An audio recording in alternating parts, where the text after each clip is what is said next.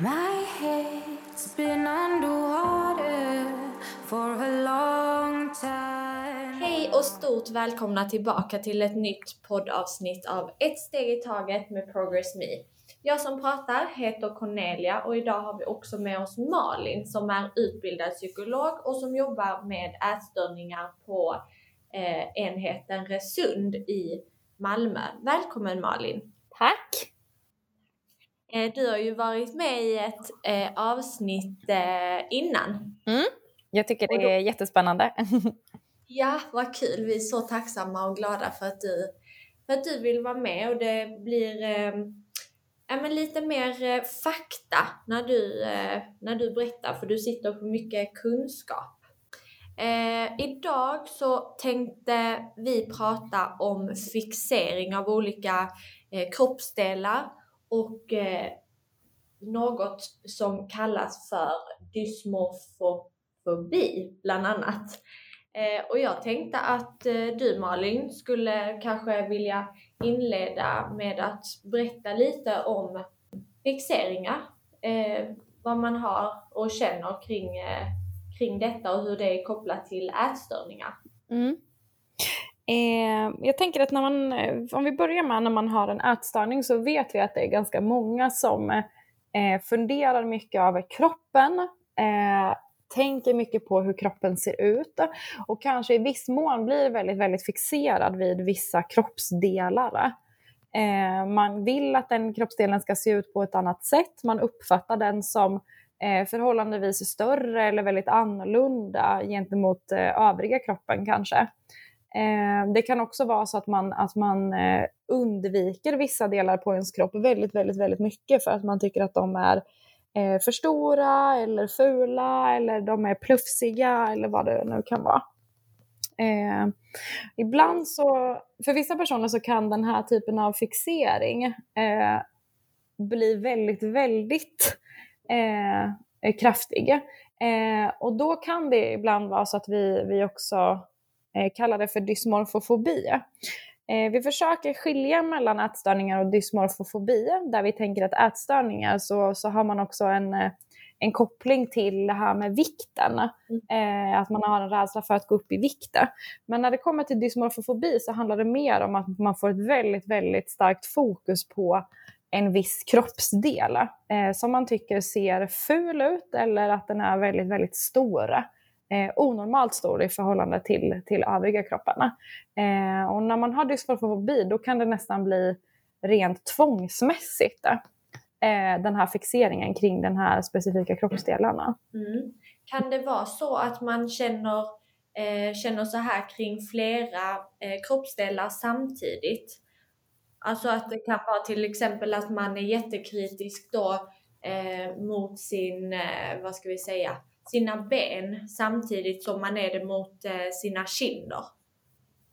Ja, det skulle det absolut kunna vara. Mm. Eh, och är det då också kopplat till att jag tänker att det påverkar mitt ätande och hur jag eh, vad jag tänker att jag får i mig och min vikt eller träning till exempel, då kallar vi det för en ätstörning. Men eh, skulle det handla mer om att eh, det är mer kopplat till att jag tycker att de här kroppsdelarna är fula, mm. då skulle vi kalla det mer kanske dysmorfofobi. Men man kan absolut ha fixering vid flera kroppsdelar samtidigt. Okej. Okay.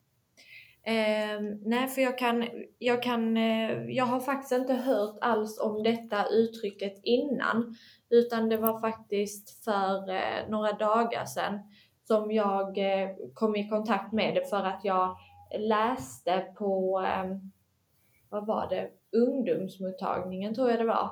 På deras mm. sida så läste jag kring detta begreppet för jag var inne och kollade lite. Um, och jag har faktiskt inte vetat om det innan men det är intressant att veta om det och jag tror inte det är många som har kunskap kring det och vet så mycket om det. Nej, dysmorfofobi är väl en eh, tämligen eh, nyupptäckt fenomen om vi jämför med hur, hur länge vi har vetat om vissa andra eh, tillstånd mm. eh, eller olika typer av psykisk ohälsa. Så på det sättet så, så är det inte kanske jättevanligt att man, att man har hört det ordet förut. Mm.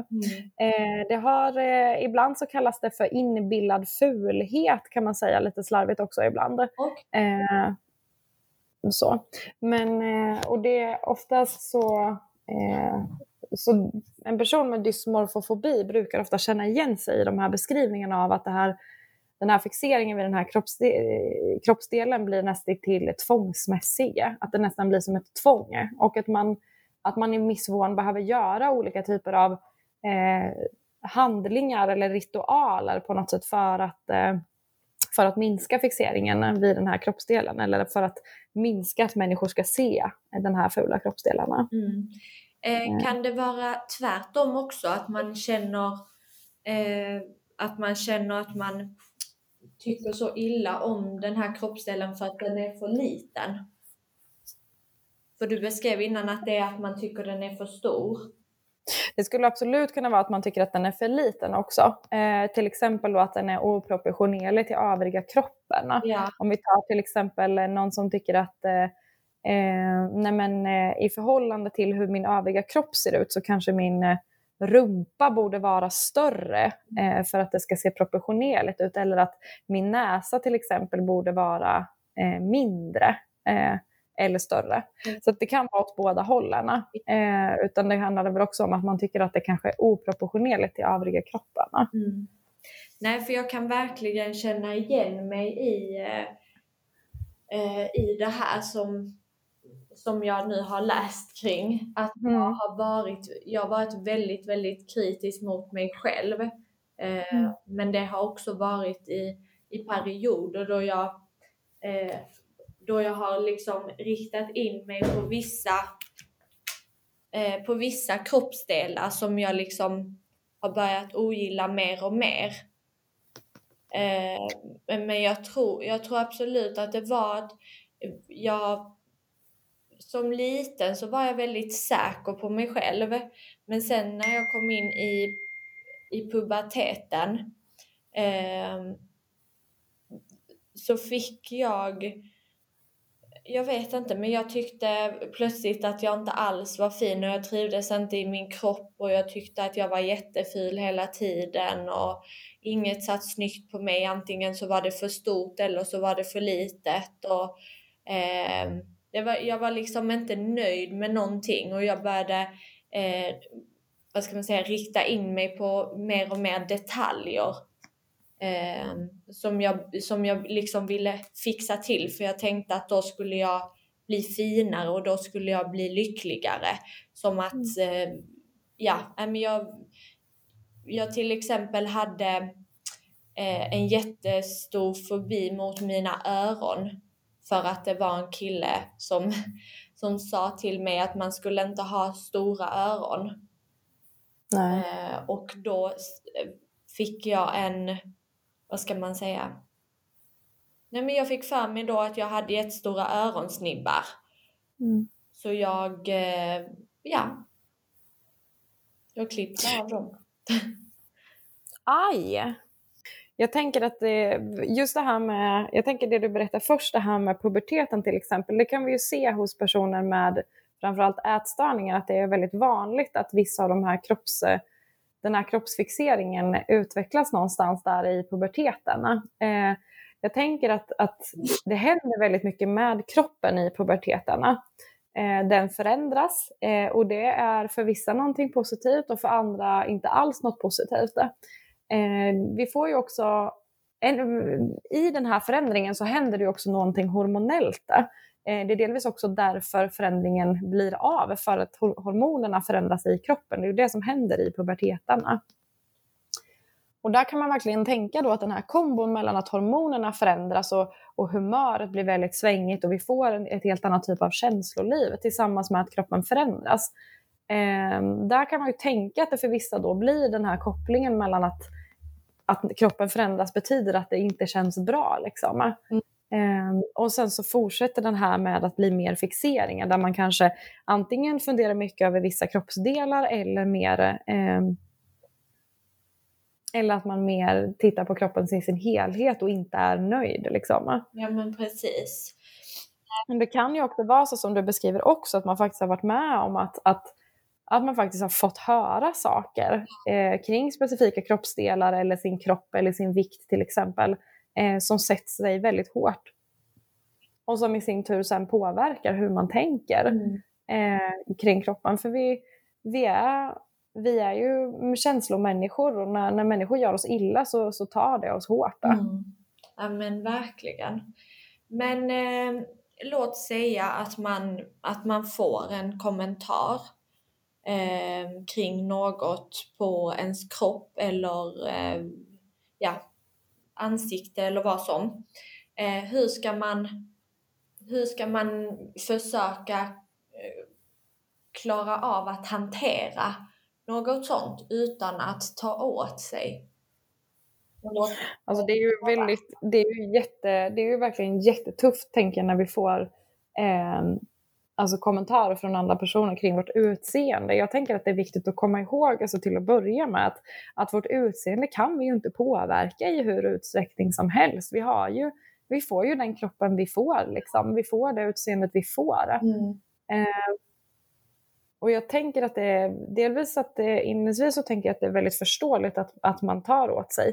Jag tror att jag hade blivit liksom ganska ledsen oavsett vem det var som hade eh, sagt någonting till mig kring min kropp. Ja. Och att jag tänker att delvis att det är faktiskt är väldigt okej att bli ledsen över det och att det är, det är helt okej att känna så. Att låta den, liksom, den känslan behöver vi inte ta bort. Liksom. ja men precis.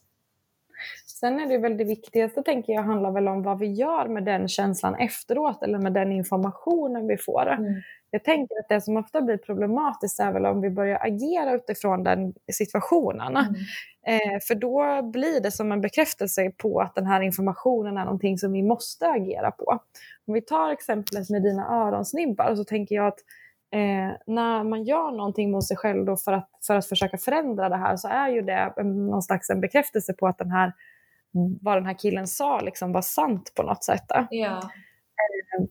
Och jag tror att det är ganska vanligt att vi i ett sånt läge gör det. Om vi säger att någon till exempel får en kommentar om sin mage så kanske man börjar dra in magen när man går eller man Ja. sätter på sig byxor som man tycker sitter åt lite så magen inte ska synas så mycket. Eller man har på sig kläder, kanske stora bulsiga kläder så magen inte ska synas. Mm. Då har vi ju liksom agerat på den informationen eh, som om den har varit sann. Och jag tänker att det är väl kanske det vi ska försöka att inte göra utan mer agera i linje med, okej men aha, men vad tycker jag? Ja, men, Nej men jag är ganska fin med min mage eller, eller ja, okej det kanske finns någon som tycker eh, illa om den men, men så här ser jag ut. Eh, för i slutändan så handlar det ju ändå om att vi, vi alla är olika och vi är födda på olika sätt och vi ser olika ut. Eh, och det är inte eh, insidan som, eller vad säger jag, det är inte ut, Förlåt. det är inte utsidan som spelar den enda rollen utan det är faktiskt att insidan också har en väldigt stor eh, roll för Mm. hur andra tar dig. Så eh, ja, Ja, och jag tänker kanske det här med att vi måste också agera som om vi faktiskt tycker så.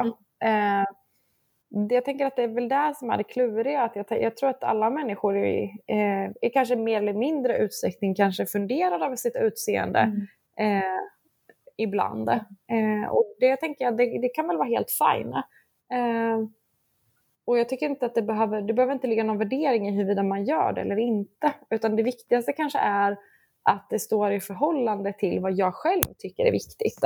Att om jag lägger väldigt mycket tid på mitt utseende, eh, kanske eh, lägger många timmar på att försöka förändra min kropp på olika sätt, eh, sminka mig för att ta bort saker som jag inte tycker är fina till exempel, eller ha på mig kläder så att, så att min kropp ser ut och uppfattas på ett visst sätt. ja, Fast jag egentligen inte tycker att utseende är så viktigt.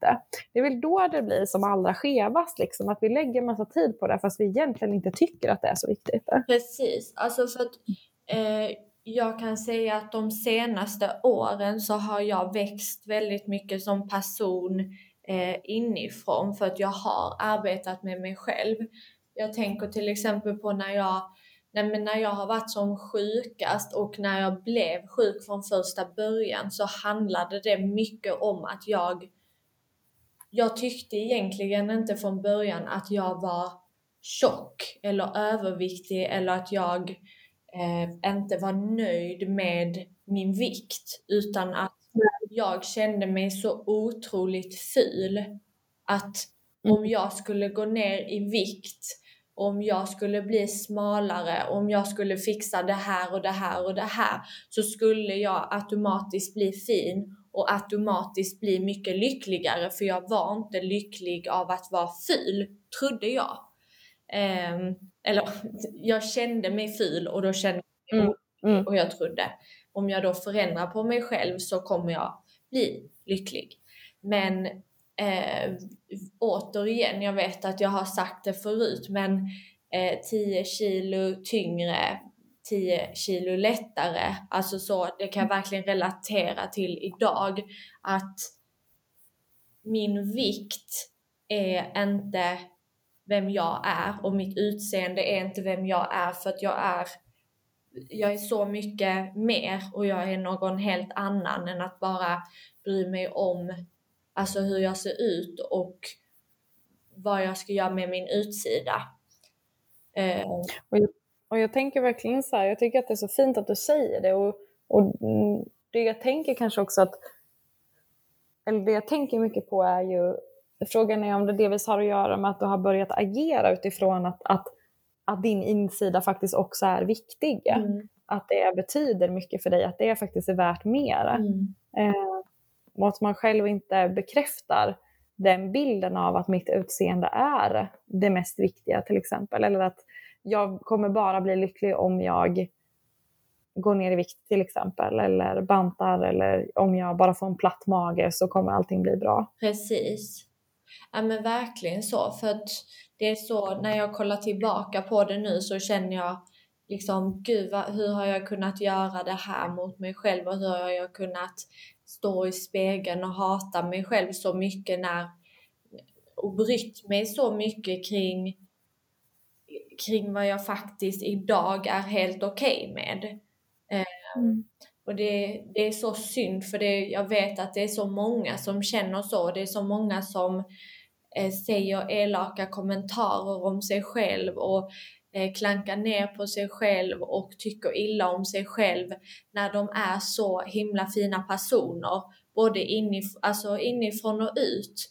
Eh, och att liksom låta ens utsida ta över hela en själv är så sorgligt. Alltså faktiskt. Ehm. Och jag tänker att där finns ju också en aspekt i att jag tänker att att tyvärr är det ju så att många, framförallt tjejer och kvinnor i samhället, blir väldigt uppmuntrade till också att vårt utseende är väldigt viktigt, att vi borde förändra oss, att vi borde eh, vara smala och framgångsrika till exempel och att de här sakerna hänger ihop. Det finns ju också ett ganska stort en samhällsnorm i, i som påverkar både killar och män, och, eh, men framför allt kvinnor och tjejer. Mm. Eh, Ja men verkligen. Som jag också, som jag också tänker är en del i det. Eh, och sen så tänker jag att på, på individnivå så blir det kanske mer det här med att bekräftar jag den bilden genom att göra olika saker. Eh, till exempel som du sa, nej, men jag vet inte, kanske tala illa om mig själv eller, eh, eller göra saker mot mig själv som, som är att försöka förändra kroppen. Mm. Liksom. För det, det, är lite ofta så de här fixeringarna fungerar, tänker jag. Mm. Eh, att, att, att vi liksom gör olika saker som, som förstärker den här bilden av att den här kroppsdelen är väldigt viktig. Mm. Om vi tar ett exempel så, eh, så kan vissa personer eh, som kanske till exempel är fixerade vid magen, så är det inte helt ovanligt att man kanske under dagen till exempel klämmer på magen för att se om den, har, om den känns annorlunda eller om den har blivit annorlunda under dagen. Mm. Man kanske går och tittar på magen i spegeln till exempel, hur den ser ut. Eh, eller på morgonen när man vaknar så är magen det första man tittar på eller känner på. Eh, och då kan man ju tänka att gör man det så händer också någonting med ens uppmärksamhet. Eh, gör vi någonting många, många gånger så kommer vår uppmärksamhet också automatiskt dras mycket mer till det här. Eh, Precis. Nej, men jag, jag tänker alltså var, varför jag frågade innan också det här om det kan vara att man är fixerad vid, vid många olika grejer är för att jag själv eh, jag vet att jag började med att det var, det var en grej som jag kanske var jättefixerad vid. Till exempel eh, mina ben. Och då tänkte jag, äh, men bara mina ben blir smala så eh, kommer jag vara jättenöjd och eh, mycket lyckligare och så vidare. Men sen började jag rikta in mig på ytterligare en grej och då var det kanske att eh, mina tänder inte var riktigt eh, raka. Och sen var det att min näsa var, såg ut som en potatis och sen var det mina eh, öron och sen var det ja, det, det ena efter det andra. Så det kom bara mer och mer eh, vilket mm. resulterade i att eh, om jag tränade så var det inte bara att jag tränade för att jag ville att mina eh, ben skulle bli smala utan då skulle också min mage bli det och mina armar och det var ja, allt liksom. Så hela en sak blev till hundra. Eh, och det är verkligen inte helt ovanligt att det blir så. Eh, jag tänker att när vår uppmärksamhet dras så mycket till en viss specifik kroppsdel så är vi ju också väldigt tränade i att titta på den väldigt kritiskt. Och då är det liksom inte helt ovanligt att vi börjar göra det med andra kroppsdelar också. Mm. Så det är verkligen så att ju mer vi håller på, desto mer eh, fel kommer vi hitta. Eh, det, det är så det fungerar tyvärr. Ja. Nej, eh, jag tänker också på eh, en grej som jag har haft komplex för eh, hela livet som har eh, följt med mig alltid men som jag på senare dag har lärt mig att hantera till viss del lite bättre är eh, att jag blir generad. Eh, och det tycker jag är jättejobbigt och det har inget att göra med eh, min kropp eller eh, det är inget som jag kan liksom träna bort genom att gå till gymmet. Och det är något som jag måste träna med inifrån för det är en eh, det kan blåsa upp för att jag känner mig osäker i en situation eller det kan vara att jag får en eh, Eh, fin kommentar och så känner jag mig osäker på mig själv så jag håller egentligen inte med personen som säger det och då blir jag generad för att den tycker det eh, för att jag inte är van vid att eller jag trodde inte om mig själv att jag skulle få den kommentaren.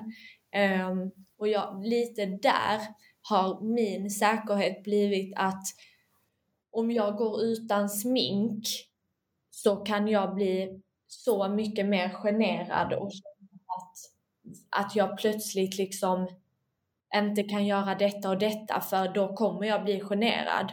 Eh, så jag begränsar mig väldigt mycket och jag kan ibland stå framför en spegel, eller har kunnat liksom stå framför en spegel och försökt säga grejer till mig själv som jag vet att jag blir generad av och kollat hur röd blir jag i huvudet. Um, men jag har lärt mig att eh, det komplexet kommer jag leva med alltså i hela mitt liv. Men att jag är inte en sämre människa bara för att jag blir generad. Eh, sen är det jobbigt, absolut, eh, och det kommer jag nog alltid tycka. Men att kunna hantera det och tänka positivt fastän jag, jag blir det, eh, tror jag är en, ja, en utveckling. Jag tänker verkligen, för precis som du säger, att så här, nej, att bli generad, det kan ju du inte göra någonting åt. Du har ju liksom inte möjlighet att påverka hur din kropp reagerar. Det, det är så det blir för dig. Liksom. Mm. Eh, och jag tänker precis som du säger, nej, det, det, de sakerna eh, som är vår kropp, som är liksom vår, vår eh, vi fick det vi fick. Liksom. Det, man, vi drog olika strån liksom, och, mm. och, vi kan inte göra så mycket åt det. Och däremot, jag tänker precis som du säger, vill jag att mitt liv ska handla om att jag ska lägga jättemycket tid på att försöka kontrollera det här som, som kanske inte går att kontrollera? Liksom. Precis. Eh, nej, för jag, ja, precis som du säger, det är liksom, jag har ju varit jättefixerad kring kring den här saken med att jag har blivit generad och det är jag fortfarande. Men jag har släppt det och låter inte mitt liv påverkas på ett negativt sätt av det längre. Eh, för mig eh, vände det också mycket när jag eh, faktiskt såg på en eh, serie ihop med min mamma. Som, eh, eller det var en dokumentär om prinsessan Diana. Eh, som har varit världskänd liksom. Eh, och man kunde tydligt i dokumentären se att hon blev generad. Och hon pratade själv om det att ja, jag blir generad och varje någon gång någon ger mig en komplimang eller varje gång någon eh, vill ta ett foto med mig eller på mig så blir jag generad. Men jag har vant mig vid det och jag kommer inte stoppa mig själv eller begränsa mig själv från att göra det jag vill bara för att jag blir generad. Och jag tror att man måste tänka lite så kring vissa komplex som man har. Att man är inte en sämre människa bara för att man har, eh, har det eller det. Och man har, är inte en sämre människa bara för att man har någonting mindre eller någonting större. Eh, det tror jag är jätteviktigt att komma ihåg. Mm, det tror jag verkligen också. Och precis som du säger också det här att eh, det kanske är så att vi tycker, jag tänker att eh, vi kanske inte behöver älska allt med vår kropp 100% mycket. Liksom. Det kanske kan få vara okej okay att tycka att någonting, ja men det där ser inte riktigt ut som jag vill eller tänk om det vore så här istället. Ja. Eh, men det är ju skillnad på att, att också försöka förändra det och lägga väldigt mycket tid på att tycka illa om det eller tala illa om oss själva eller göra oss själva illa mm. för att förändra det. Eh, för jag, jag, tror att alla människor har de där sakerna och precis som du säger, nej vi är inte mindre värda för det. Mm. Eh, vårt värde ligger inte i hur vi ser ut. Eh. Och sen också speciellt tror jag att det handlar just om det här med att eh, hur, hur mycket man låter eh, komplexet eller det som man kanske inte tycker om på sig själv eh, låter en begränsa en. Eh, till exempel, det är eh, för mig så var det jättelänge under gymnasietiden eh, och högstadiet så var det jättejobbigt för mig att eh, gå runt och, alltså i bikini. Eh, om det inte var så att jag var kanske utomlands med mina föräldrar för då brydde jag inte mig på samma sätt.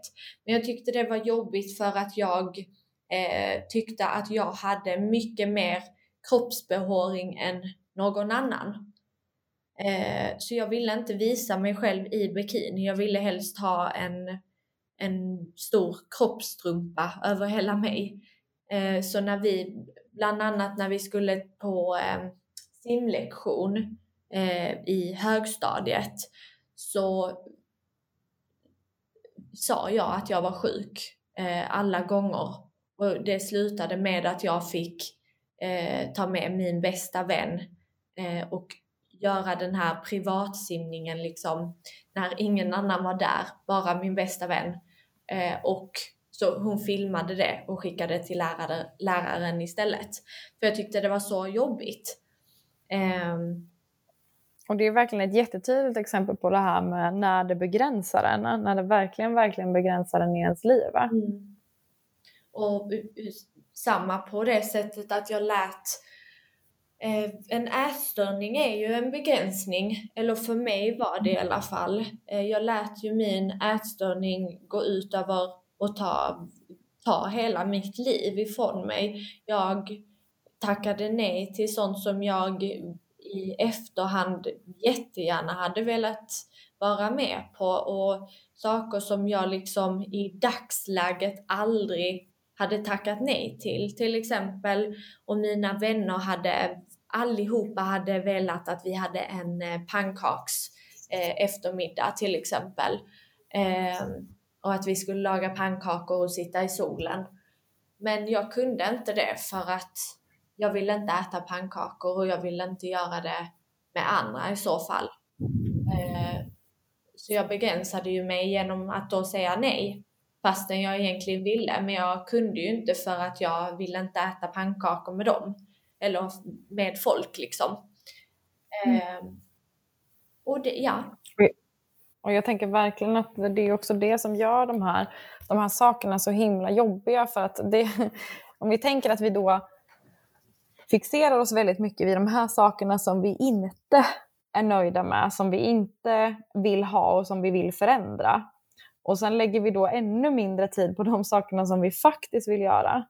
Mm. Då, kan man ju, då är det inte så, alltså, jag tänker att det blir en väldigt förståelig konsekvens då att vi till exempel blir nedstämda, att vi eh, får väldigt mycket ångest eh, och att livet inte alltid känns så värt eh, och meningsfullt för att vi, de sakerna som, har, som gör livet värt och meningsfullt, de, de har ju liksom försvunnit. Det. Och vårt fokus ligger mestadels på det som vi inte är nöjda med.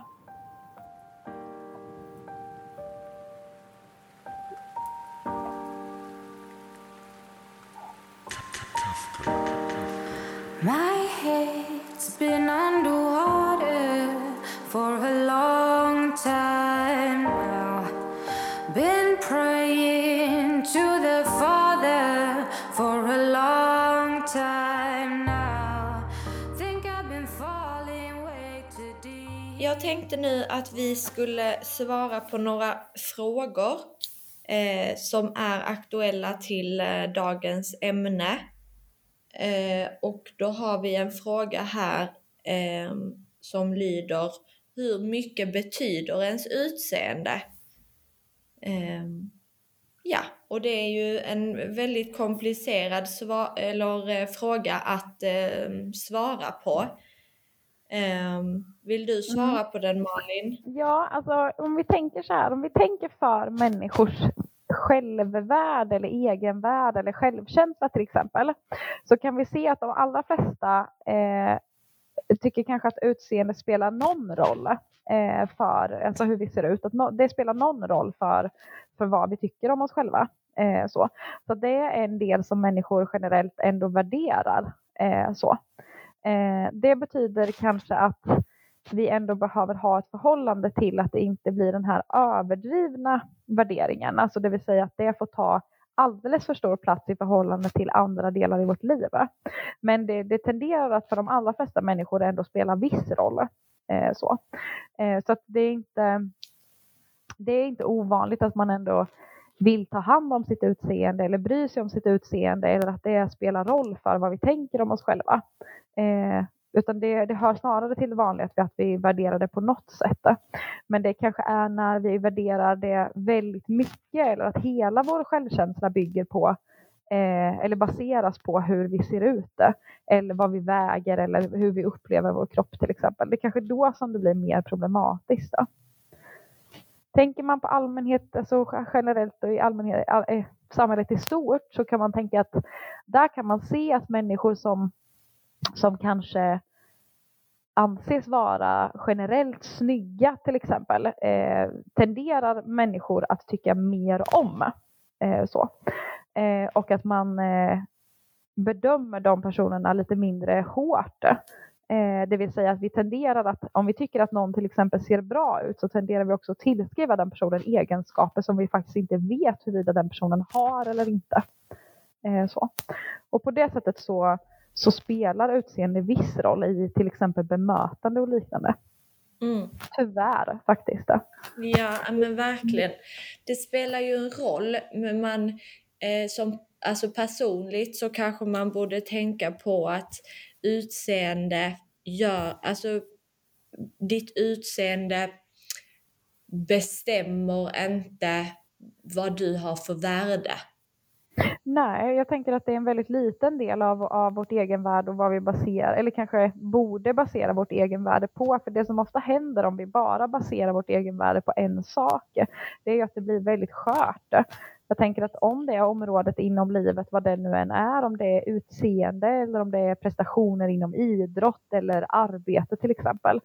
Eh, är det så att det för tillfället inte fungerar så bra, så baserar vi liksom hela vår upplevelse på Eh, och vad vi tänker om oss själva på det området. Mm. Så för de allra flesta så är det ju bra att, att, ha olika saker som vi värderar oss själva utifrån. Att det liksom finns flera saker som är, som är viktiga för hur vi tänker om oss själva. Mm. Precis. Ja, jätteintressant och eh, viktigt att eh, prata om eh, vad eh, utseende har för betydelse och hur man, eh, hur man kan känna kring det. Mm. Det är mm. ju många som har, eh, just, just när vi nu har pratat om dysmorfofobi så, så är det ju det här kopplat till utseende hela tiden, att man tycker att man inte ser bra ut, att man är eh, ful eh, och känner, känner det ständigt liksom. Mm. Um, hur gör man då för att sluta bry sig om eh, fixering eller sluta bry sig om sitt utseende? Tänker att det som är viktigast, om vi tänker det här med att, att eh, delvis det här med att det är viktigt att vi har många andra områden som vi, som vi värderar oss själva utifrån, så tänker jag att det ofta handlar om att, att minska uppmärksamheten eller tiden som läggs på utseendet faktiskt. Och det mm. kanske inte behöver betyda nödvändigtvis att man tar hand, mindre hand om sig. Utan det kanske handlar mer om det här med när man att saker och ting tar för mycket tid, saker och ting får för mycket uppmärksamhet. Eller för den delen att vi gör massa olika eh, saker eller beteenden som kanske inte riktigt stämmer överens med hur vi egentligen skulle vilja behandla vår kropp. Eh, så. Om vi tar exempel som det här med Eh, kanske både vid det som vi kallar för dysmorfofobi, inbillad fulhet, men också vid till exempel ätstörningar där man kanske får väldigt mycket fokus på en viss kroppsdel. Mm. Eh, om vi tar dem som exempel så tänker jag att väldigt många personer som lider av det här lägger väldigt mycket tid på att försöka eh, fixa till det här eller, eller dölja det här eller, eller kanske kolla av upprepade gånger huruvida den här kroppsdelen har förändrats. Till exempel att man tittar sig överdrivet mycket i speglar eller att man eh, tittar på den här kroppsdelen, mäter den här kroppsdelen. Eh, man kanske lägger överdrivet mycket tid på att försöka sminka över den här kroppsdelen eller ha på sig kläder som täcker den här kroppsdelarna. Mm. Eh, och den typen av saker, de, de, behöver vi sluta med för att kunna minska den här fokuseringen eller fixeringen. Eh, vi behöver helt enkelt sluta göra de beteendena och de sakerna. Eh, så. Och det kan man ju göra delvis genom att, att faktiskt bara lägga av. Om vi tänker att det är så att man kollar överdrivet mycket i speglar eller Eh, Ehm, eller till exempel fota sin kropp väldigt, väldigt många gånger och jämföra bilderna med varandra. Eh, så. Det behöver vi sluta med för att minska de här fokuseringarna. Ehm, men vi behöver också fylla livet med annat, det vill säga vi behöver göra andra saker som också är värdefulla för oss. Om vi tänker till exempel att jag har lagt väldigt, väldigt mycket tid på att ha på mig kläder som ska täcka en viss kroppsdel för att jag tycker att den är för stor eller den är ful eller den, den är oproportionerlig i förhållande till övriga kropparna. Då kanske jag behöver fokusera mer på istället att köpa kläder som jag tycker om och som jag verkligen gillar och som jag tycker är snygga.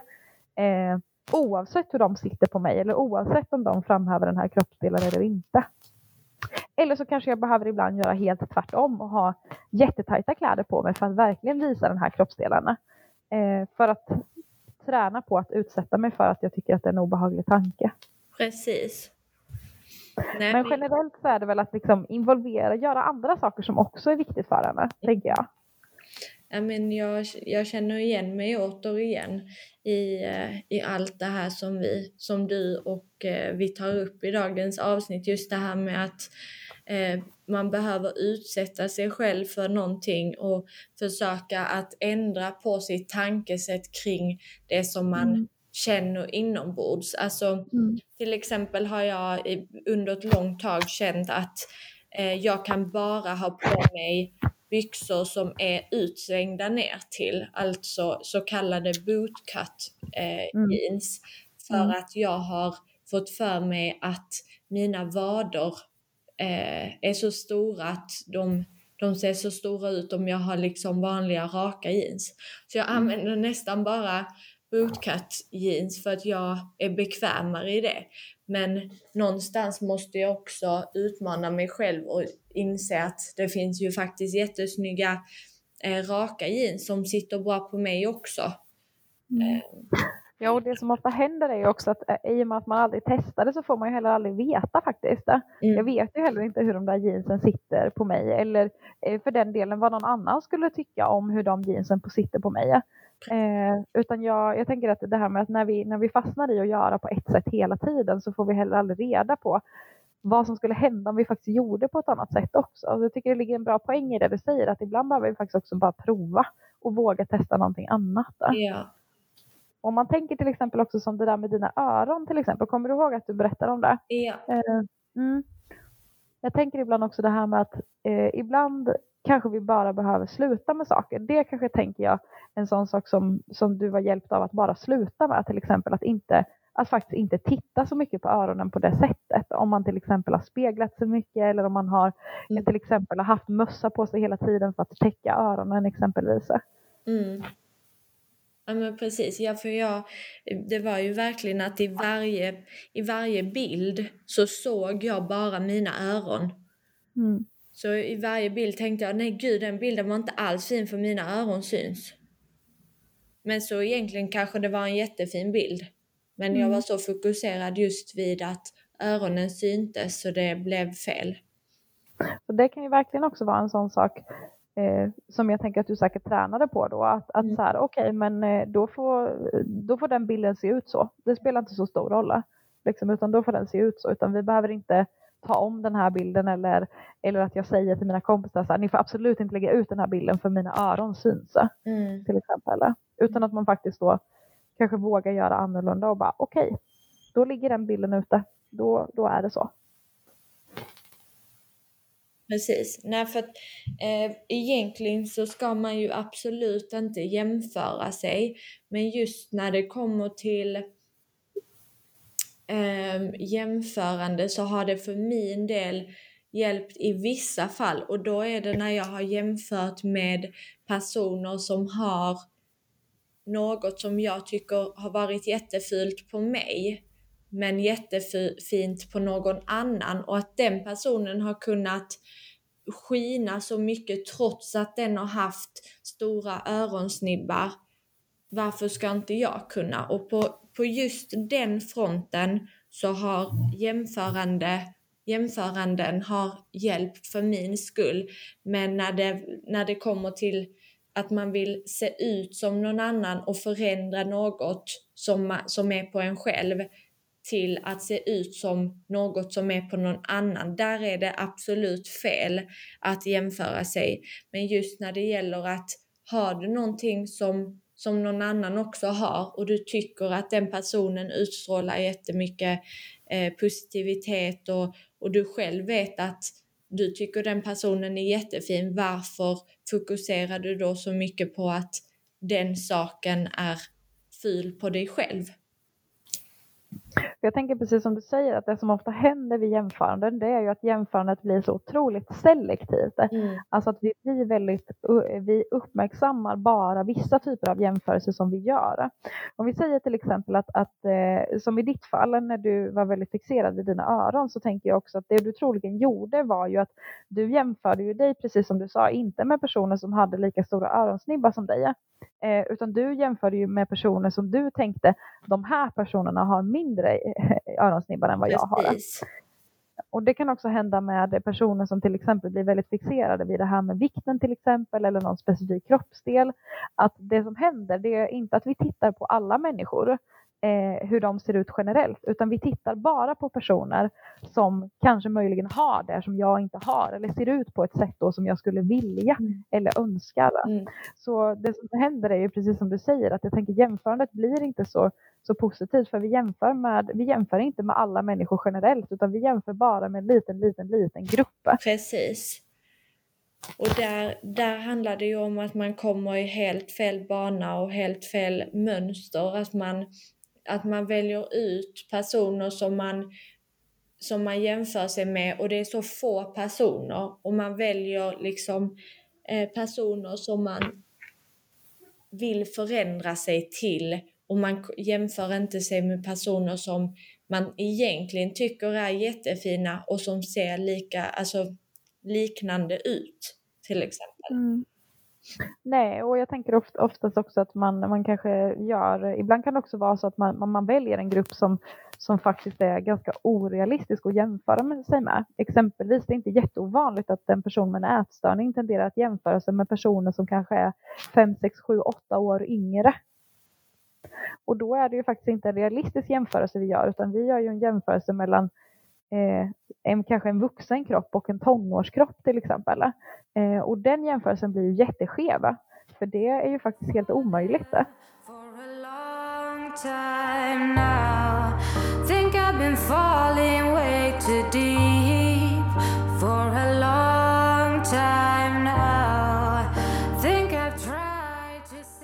Undrar om du har några tips eh, till personer som är väldigt fixerade vid eh, just eh, en kroppsdel till exempel eller eh, är väldigt eh, fixerade vid att jämföra sig med eh, ja, men skeva ideal. Om du har några tips på hur man skulle kunna sluta med det eller minska på det eller försöka ändra sitt beteende? Mm, jag tror att det första tipset jag har är att verkligen, eh, ibland kan det vara så att man inledningsvis behöver uppmärksamma vad det är för någonting man faktiskt gör. Då kan man till och med skriva ner till exempel, okej okay, men hur många gånger per dag eh, kollar jag mig i spegeln till exempel. Och när jag väl tittar mig i spegeln, hur länge kollar jag faktiskt i spegeln till exempel? Eller om jag har en speciell kroppsdel som jag är fixerad vid, att faktiskt, faktiskt liksom bestämma sig. Okej, okay, men den här närmsta timmen så ska jag räkna hur många gånger jag kollar den här kroppsdelen till exempel. Så det första steget man kan göra är att börja uppmärksamma hur ofta kollar jag faktiskt det här. Eh, det kan vara ett bra första steg för att få en uppfattning om, är det här Alltså hur mycket tid lägger jag på det här beteendet eller att kolla den här kroppsdelen? Hur mycket tid lägger jag på det? Eh, och faktiskt tror jag att, att det här är normalt? Alltså tror jag att andra gör det så här mycket eller jag gör det faktiskt på ett lite överdrivet sätt? Så det kan vara steg ett. Steg två är ju faktiskt sen att liksom sakta men säkert ändra det här.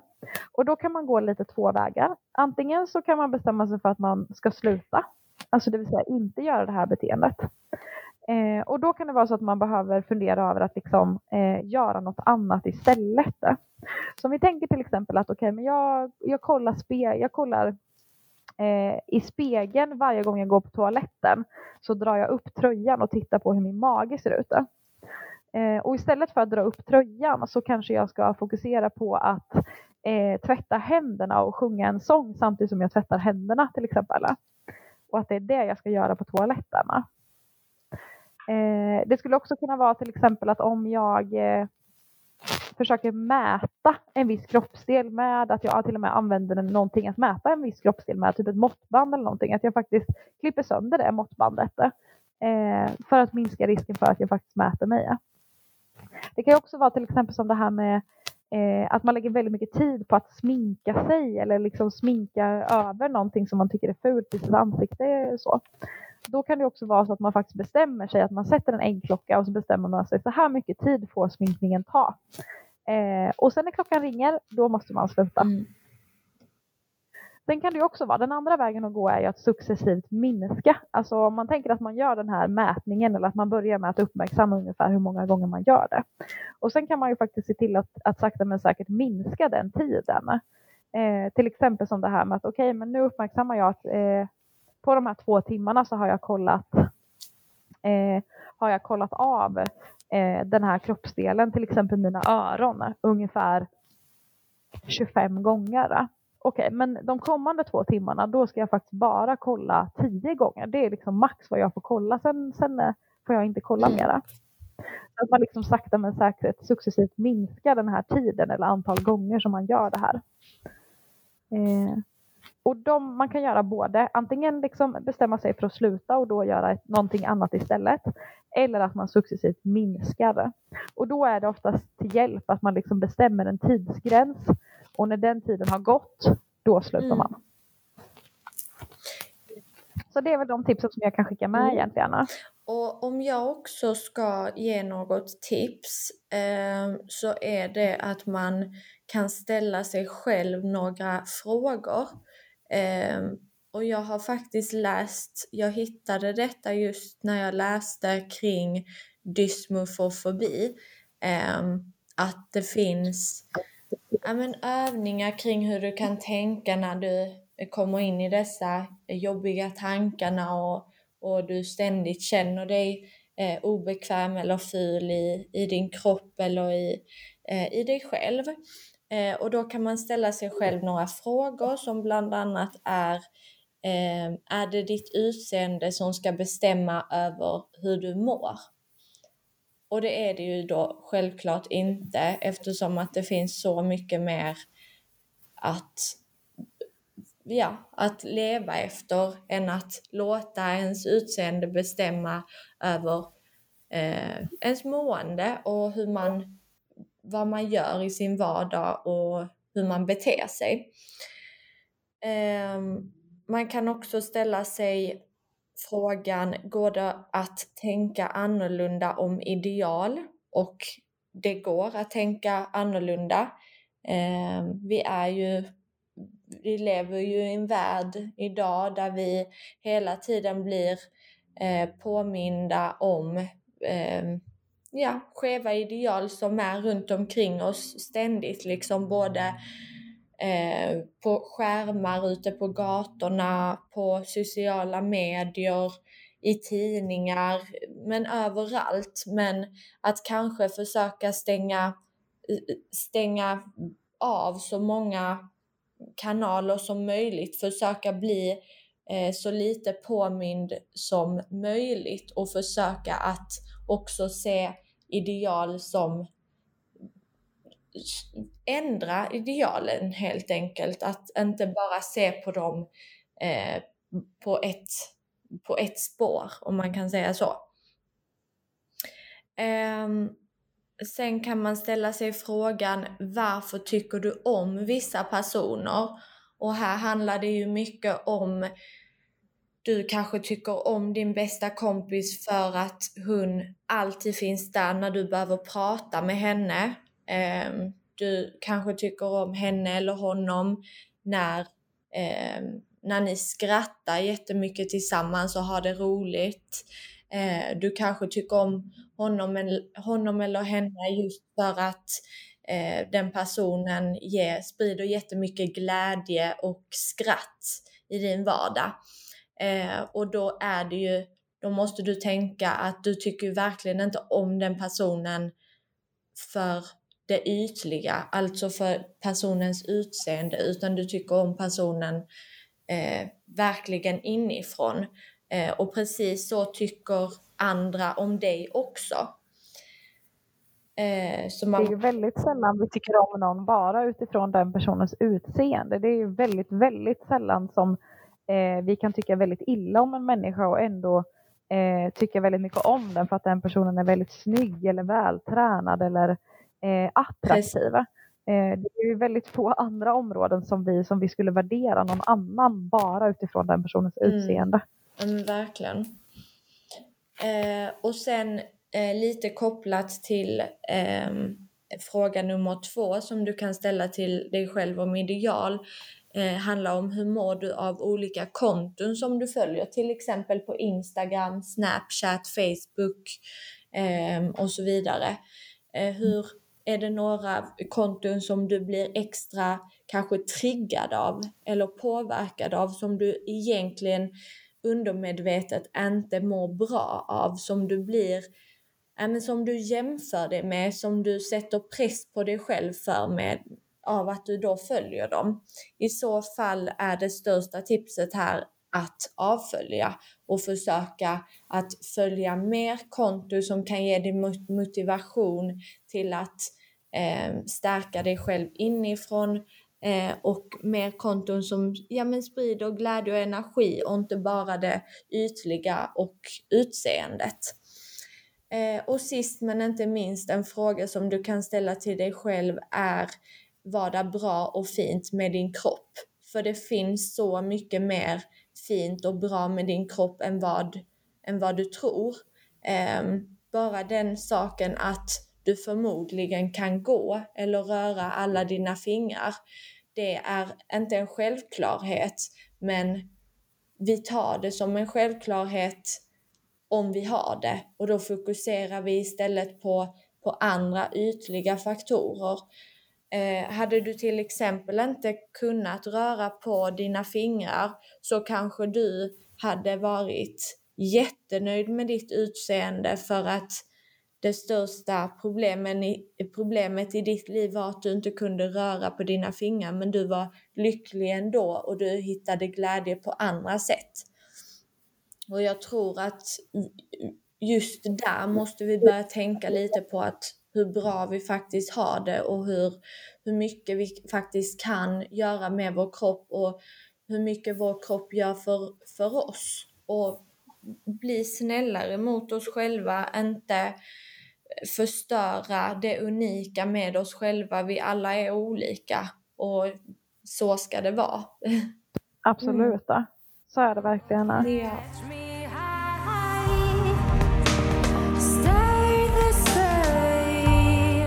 Men tack så jättemycket att du kom och eh, var med idag igen Malin. Mm, tack så hemskt tack. mycket. Och så hörs vi mer i eh, nästa avsnitt.